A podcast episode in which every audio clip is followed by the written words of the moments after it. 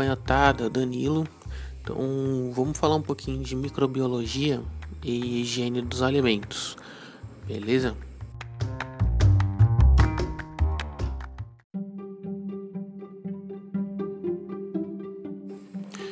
Então, esse episódio agora ele vai se basear também no estudo dirigido, seguindo o mesmo modelo que a gente fez nesse último episódio de segurança alimentar e nutricional, só que dessa vez de higiene e microbiologia dos alimentos, tá? De primeira, a gente vai definir os conceitos de uma refeição boa, uma refeição aparentemente boa e uma refeição má, tá? Então vamos lá, uma refeição boa, ela vai proporcionar às pessoas saúde, força, disposição e vida, né? Ela deve fornecer para o nosso corpo todos os nutrientes necessários para a prevenção e o desenvolvimento da vida, tá? E ela deve estar, logicamente, livre de contaminação, beleza? A refeição aparentemente boa, a aparência, aroma e o sabor dela vão parecer bons e perfeitos, tá? E ela não vai apresentar característica sensorial alterada, então ela não vai parecer que ela está ruim, tá? Porém, ela vai estar contaminada, tá? Ela vai proporcionar às pessoas mal-estar, indisposição, né? Aquela doencinha, né? Podendo levar à morte, dependendo de qual for essa refeição, tá? E o que acontece? A sua função alimentar, ela não vai ser cumprida, porque ela vai estar trazendo prejuízos, porque ela está contaminada. Então, ela não vai trazer benefício nenhum para a gente. E por final, uma refeição má, né? Ela vai estar com aparência, aroma e sabor que vão mostrar que ela está estragada, né? Ela vai estar imprópria para o consumo, vai dar para perceber isso nitidamente. As suas propriedades organolépticas, né? Que são as propriedades sensoriais, elas vão estar alteradas, tá? As pessoas vão perceber que ela não vai servir para o consumo, tá? E os efeitos que ela vai causar na saúde são prejudiciais e podem levar até a morte. Então, esses são os conceitos aí de uma refeição boa, aparentemente boa, e uma refeição má.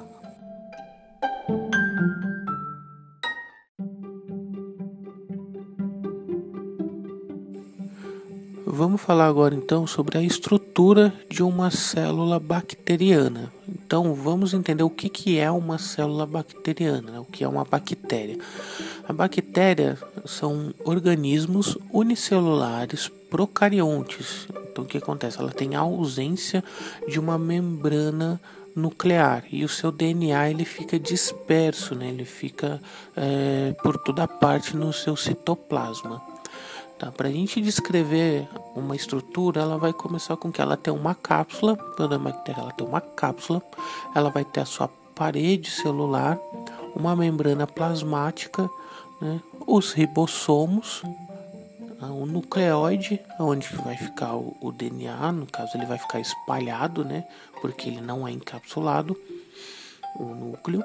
Ele vai ter o pílus, que fica na parte de fora ali da cápsula da bactéria, e o flagelo, que é o que faz ele se locomover por ali.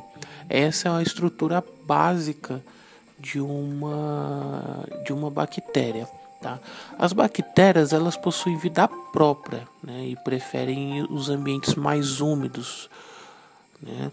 Ou seja, aqueles alimentos que têm um teor de água alto, né? Embora algumas espécies possam se desenvolver em alimentos mais secos, que elas não têm uma quantidade de água tão alta assim, tá? E também elas preferem os alimentos que são ricos em proteínas, como carne, aves, peixes, moluscos, ovos, leite, queijo e alguns outros alimentos, tá? Então as bactérias, né, elas são os principais micro-organismos responsáveis pela contaminação e pelas doenças vinculadas por alimentos, tá? A célula bacteriana, ela apresenta uma estrutura que protege ela em condições adversas. Então, se tiver alguma ausência de nutrientes, temperatura alta ou uma questão de umidade, ela vai proteger ali aquela bactéria porque ela tem essa estrutura para proteger ela. Aí, quando ela encontra um ambiente ideal para ela, vai ser a hora que ela vai se desencapsular e ela vai começar a crescer e se multiplicar.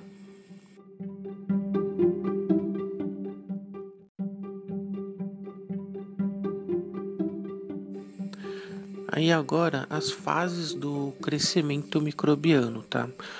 Vamos entender então esse crescimento microbiano. Os micro-organismos, elas são semelhantes a qualquer outro ser vivo, né? Ou seja, elas vão precisar de nutriente, água e condições favoráveis para elas poderem se desenvolver, né? Elas vão apresentar uma alta capacidade adaptativa, né? E permanecem em estágio de latência ou uma baixa taxa de crescimento ali. Quando as condições elas não são favoráveis, então ela vai ficar tranquilinha ali na dela, quietinha, na paz de Cristo ali, enquanto não está nada favorável para ela, tá? O crescimento das bactérias, ela pode ser em nível individual ou populacional, né? Esse crescimento, eles são divididos em 4 partes, né? Em 4 fases. A fase de lag, a fase log ou logarítmica, né, que é aquela fase exponencial, uma fase estacionária e a fase de declínio ou uma fase de decaimento, como você queira falar. Agora vamos falar uma por uma. A fase de lag, ela não vai ocorrer uma divisão celular, nem um aumento de massa, né? Porque ela está ali em condições que não são favoráveis para ela, então ela está quietinha ali na dela. Beleza? A fase log é a fase onde começa uma divisão regular, né? Em uma velocidade máxima e constante. O que vai acontecer? Ela vai começar a se multiplicar muito e muito rápido, então vai ser uma crescente muito alta. A fase estacionária é uma redução gradual na velocidade, então ela vai diminuir a velocidade de multiplicação, vai ter um equilíbrio ali entre as bactérias que nascem e as que morrem. Então, como ele vai ficar naquela fase estacionária, né, que seria o quê? Não vai nem produzir mais e não vai nem produzir menos, a mesma quantidade de células que estão sendo multiplicadas é a quantidade de células que está morrendo. Então ela fica naquele platô ali, naquele como se fosse um avião a velocidade de cruzeiro, mantém ali e vai. Aí depois ela vai ter uma fase de declínio, que vai ser a redução do número de bactérias até que ela seja extinta completamente no seu meio. Então vai ser a hora que vai começar a cair a produção e ela vai dar tchau pra gente, entendeu?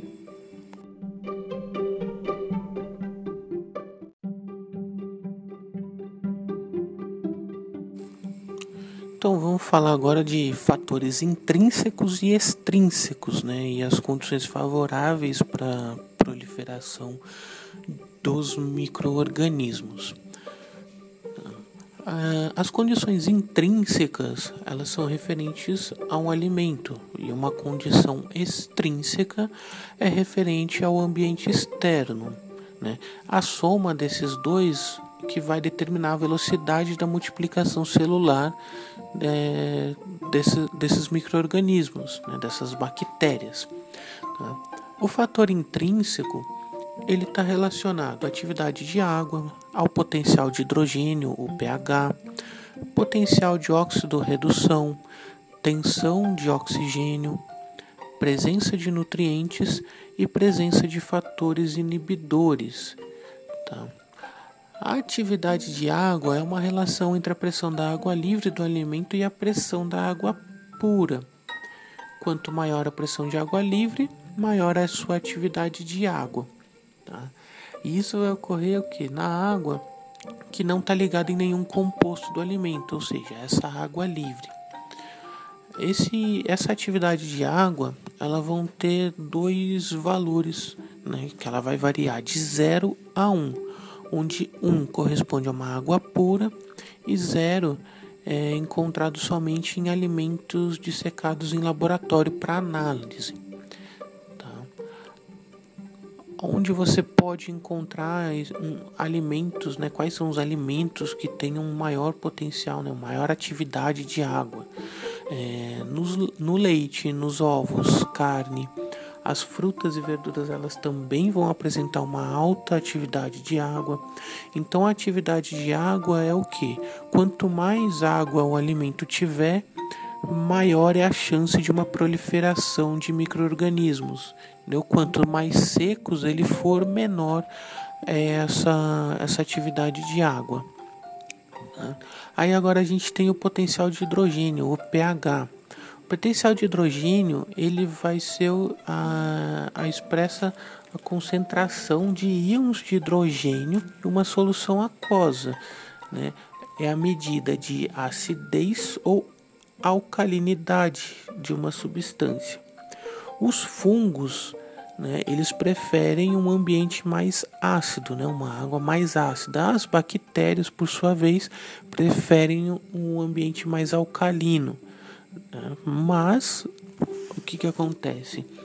Todos esses organismos, eles podem se desenvolver melhor também, né? A maioria deles se desenvolve num pH neutro, que eu vou falar já. Vamos lá. Quanto maior a concentração de íons de hidrogênio positivo, mais ácido vai ser o meio. Quanto menor a concentração, mais alcalino vai ser. A escala de pH, ela vai de 0 até 14. Então, um pH neutro, né, um meio neutro, vai ser o valor de 7. Essa é a neutralidade do pH. Tá? Se você tiver dúvida, tem até naquele loja de aquário, tem uma escalinha de pH que é a mesma que você usa para colocar no seu aquário. É de 0 a 14, ele vai mostrar o meio mais ácido e o meio mais básico. Ele tem até um testezinho que dá para você fazer. Você pega a água, não precisa ser do aquário, tá? Mas você pega a água, vai colocar naquele potinho, vai fazer a soluçãozinha para mostrar o quanto tá o pH da sua água, tá? Lembrando que o pH neutro é o pH 7. Ele está em 7, ele tá neutro. Tranquilo? O potencial óxido-redução é a capacidade de doar e receber elétrons, é a tensão de oxigênio, O2. Micro-organismos aeróbios, eles dependem do O2 e têm um potencial óxido-redução positivo. Já os micro-organismos anaeróbios, eles não dependem de O2 e têm um potencial óxido-redução negativos. E nisso a gente vai ter também micro-organismos facultativos, que ele pode sobreviver com ou sem o O2, né? E eles vão se adaptar de acordo com algumas outras condições, sejam elas intrínsecas ou extrínsecas. E a gente tem os micro-organismos microaerófilicos. É isso aí, micro-organismos microaerófilos filicos. É isso aí. Eles multiplicam-se em ambientes com baixa concentração de O2, tá? Os fatores extrínsecos, eles são as condições externas, como que temperatura do ambiente, umidade relativa do ar e a composição gasosa desse meio, né? Uma maior proliferação de micro-organismos, ela vai ocorrer num intervalo aí de temperatura de 15 a 45 graus, tá? E os micro-organismos patogênicos, eles preferem crescer numa temperatura aí entre 25 a 45 graus, tá? Então, essas aí foram algumas informações dos fatores intrínsecos e extrínsecos e como que eles preferem se proliferar.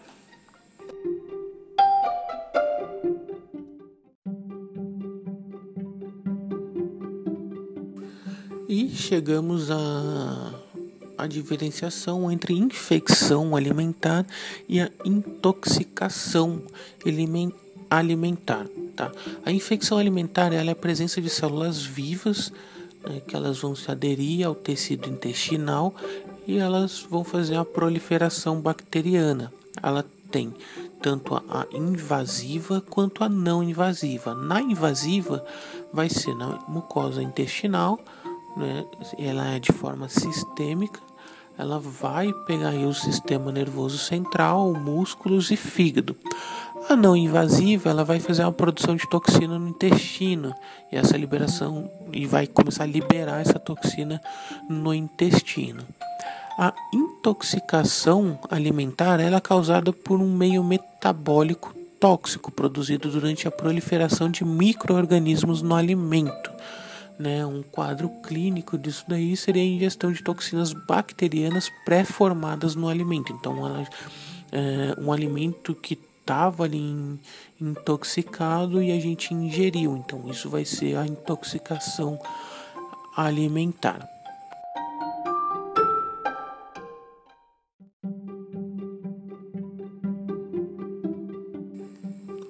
Vamos falar então agora de esporulação.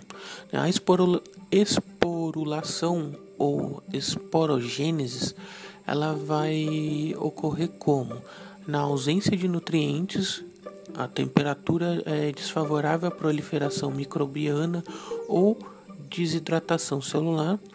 E com isso tem a formação do esporo, que ocorre no isolamento do DNA da célula pela formação de uma parede interna ao redor da membrana plasmática. Então, o esporo ele vai resultar da desidratação da célula bacteriana e da formação dessa parede grossa, né, que vai revestir todo o citoplasma. O cromossomo vai se duplicar, fazendo uma cópia, né, dela, né, de forma isolada do restante da célula e envolto de uma membrana plasmática. Depois que isso acontecer, depois dessa formação dessa parede em torno dessa membrana, vai ser o nosso esporo. Né? Uma outra porção de conteúdo celular ela vai ser degradada e a parede vai ser rompida. Então, aquela parede que foi construída, tchau para ela. E o que vai acontecer para isso? Vai liberar o esporo. O esporo ele vai conseguir suspender completamente a sua atividade metabólica e vai sobreviver ali em situações bem adversas, como calor intenso ou então uma falta de água. Aí, quando ele chegar numa condição propícia para ele, que ele vai falar assim, opa, agora tá legal, tá show, vamos ver aí, ele vai se reidratar e vai reconstituindo uma nova bactéria.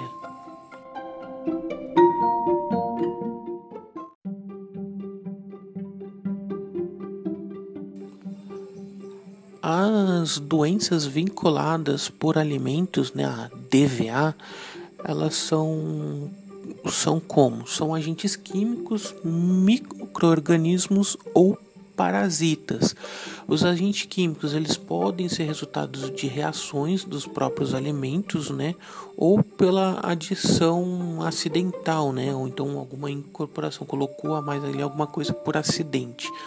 Os principais agentes químicos que a gente tem seriam o que? Os agrotóxicos, os fármacos e os hormônios.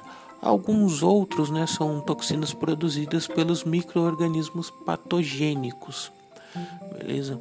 Um surto, né, segundo a literatura, ela vai ocorrer quando mais de 2 pessoas consumirem o mesmo alimento e apresentarem sintomas bem característicos, bem similares, né, manifestando essa doença. E nas doenças vinculadas por alimentos, os sintomas eles são bem parecidos, tá? E se tem uma urgência em recuperar o estado de saúde dele. Não chega a ser comum fazer uma coleta de fezes ou vômito para poder fazer uma análise e identificar essa doença, tá? E como que a gente vai se dar o tratamento? Através de uma hidratação, e a gente vai fazer um monitoramento dos sintomas, né? Se ele continuar com uma febre, aí é recomendável o uso de antibióticos, tá? Se for identificado o alimento contaminado, é feita a retirada dele, né? Para que ninguém mais possa consumir aquilo ali e acabar com essa contaminação. Tranquilo?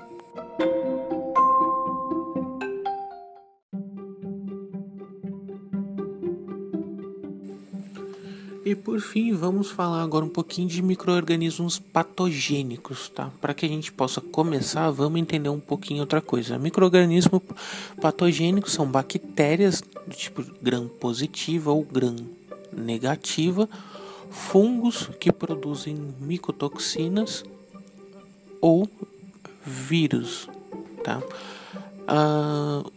Os micro-organismos gram-positivo apresentam uma cor mais roxa, uma parede celular mais grossa e rígida e apresenta mais peptidoglicanos e ácido teicoicos, substâncias relacionadas a uma patogenicidade da bactéria.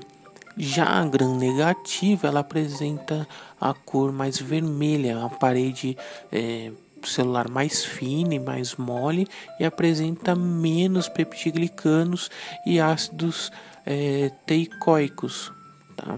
Só para a gente ter essa definição aí de gram-positiva, né, que ela é mais roxa, e a gram-negativa que ela é mais avermelhada, tá?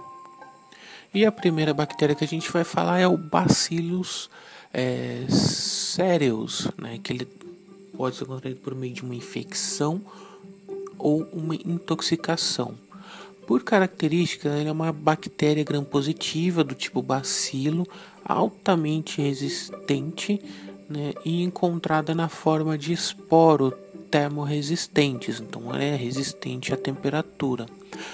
A contaminação dos alimentos acontece em temperaturas entre 10 e 50 graus, né? Uma temperatura ideal de multiplicação dele vai ser ali em torno de 25 a 45 graus, que essa é a temperatura ideal para ele, tá? Só o aquecimento do alimento, né, contaminado, ele não é capaz de acabar com ele, de inativar ele, né? Ele pode ser encontrado no solo, no meio ambiente, e ele está relacionado com a contaminação de grãos, verduras, legumes e alimentos de origem animal, tá? Principais sintomas dele é náusea, vômito, diarreia e, nesse caso, não vai ter febre, tá? E os principais alimentos que vão se encontrar essa bactéria, o bacilos, o arroz cozido ou frito, feijão cozido, pudim, contendo amido de milho, de baunilha, sopa de vegetais e massa, vegetal cozido, arroz doce, canjica e alguns cremes doces, tá? Agora a gente tem a Campylobacter jejuni, né, que ela é por meio de intoxicação. Ela tem como características uma bactéria ser uma bactéria gram-negativa do tipo espiralado, né? Ela não é esporulada, tá? Ela é largamente distribuída no intestino de animais silvestres, né, e destinado ao consumo humano, como, por exemplo, a carne bovina. Esse micro-organismo ele se instala na região do íleo e do cólon, tá? Ele tem a proliferação com o pH acima de 4,9 e tem como uma temperatura ideal ali para a sua proliferação, né? Uma temperatura de 42 graus. Os principais sintomas dele: dor de cabeça, dor no corpo e febre. Em seguida, vai dar um quadro de diarreia com sangue e fortes dores abdominais. Tá? Se mantiver, né, mantivesse 2 dias após o contato. Então, o que acontece? Depois de 2 dias que você entra em contato com aquela bactéria, que você vai ter essa caganeira, febre, dor no corpo, dor de cabeça e tudo mais, tá? Onde que a gente pode encontrar isso? Na carne e no leite.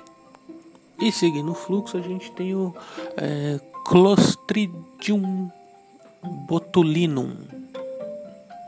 E segue o fluxo, que acho que é assim que fala. E ele é por meio de intoxicação também. Então, por características, é um bacilo do tipo gram-positivo, esporulado. Ele é termorresistente e anaeróbio. Então, ele é resistente a uma alta temperatura e ele não precisa de O2, né? Então, para inativar o Clostridium, é necessário que a gente pegue e reduza a umidade desse alimento para mais ou menos 30%. E também precisa reduzir o pH para 4,5, né? E além disso, a gente precisa adicionar cloreto de sódio para conservação. Tá? Os principais sintomas do Clostridium botulinum, ele é midríase, o que é aquele olho esbugalhado, né, ficar com aquele estado de ligadão, assim, ausência ou redução da saliva, ausência de sudorese, que é aquela sovaqueira, né, o suarzão aí, entre outros relacionados à perda de motricidade. E a gente encontra isso em salada de batata, carne com queijo, cebola com creme de manteiga derretida, carne com batata, carne cozida, alho preparado comercialmente, pescados, verduras em conserva caseira. Então, essas são os alimentos onde a gente pode encontrar esse tipo de bactéria. Seguindo aqui a linha dos Clostridiums, a gente está com o Clostridium perfringens, que é por meio de intoxicação também. Tem uma característica gram-positiva, ele é anaeróbio e esporulado. Tá? A transmissão desse agente é por meio de contaminação feco-oral. Exatamente isso que você pensou. A prevenção dele através de higiene pessoal, higiene dos animais, do ambiente ali, para evitar uma contaminação do solo e dos alimentos e vegetais, tá? E esse Clostridium, ele tem a sua infecção também, né? A sua contaminação por infecção, que é uma bactéria capaz de multiplicar em temperaturas inferiores a 20 graus, e a temperatura ideal para ele se proliferar, multiplicar, é em torno dos 45 graus. E seus principais sintomas é diarreia, hein? Onde que a gente encontra isso? Principalmente nas carnes. E continuando, a gente tem a Escherichia coli, sei lá, por meio de infecção também. A característica dele, seu habitat natural é o cólon dos animais e do homem.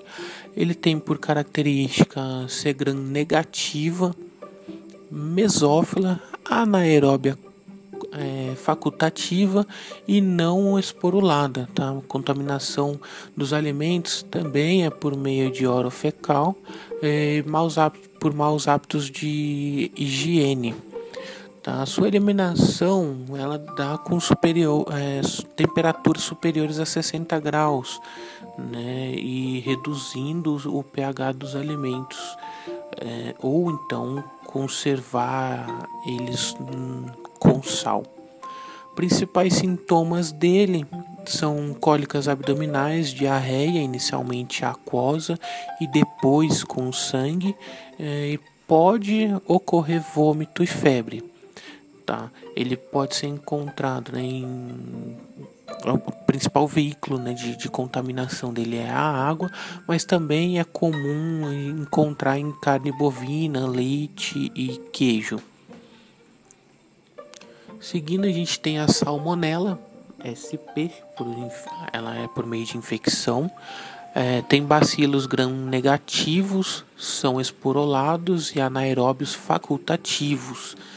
Seu habitat natural é o intestino de aves e animais silvestres. Uma bactéria mesófila, que a temperatura ótima, né? A temperatura ótima de proliferação é 37 graus, que é mais ou menos aí a temperatura do nosso corpo, por exemplo. Então, essa aí é a que mais a gente encontra, essa é a salmonela.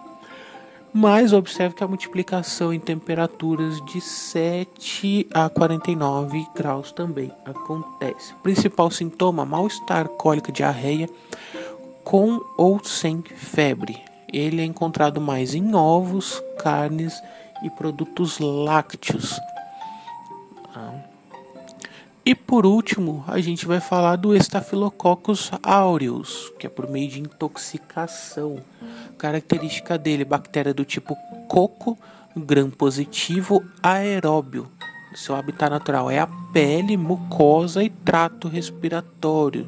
E é o respiratório ali na parte superior dos humanitos. Os sintomas dele são fortes dores abdominais e diarreia. Eles são encontrados em carne, leite, derivado e principalmente em produtos de confeitaria. Tá? E a temperatura ótima ali para ele poder se proliferar é semelhante à da salmonela, é 37 graus. E tem uma produção de toxina entre 40 e 45 graus.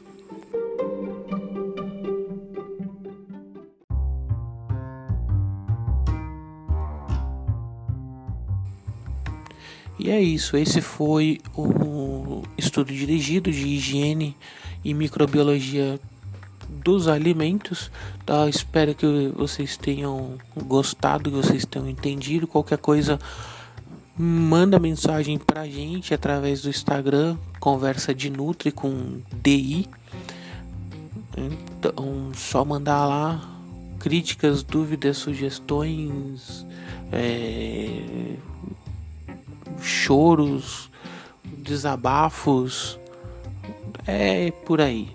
Manda lá. Valeu, um abraço, até mais.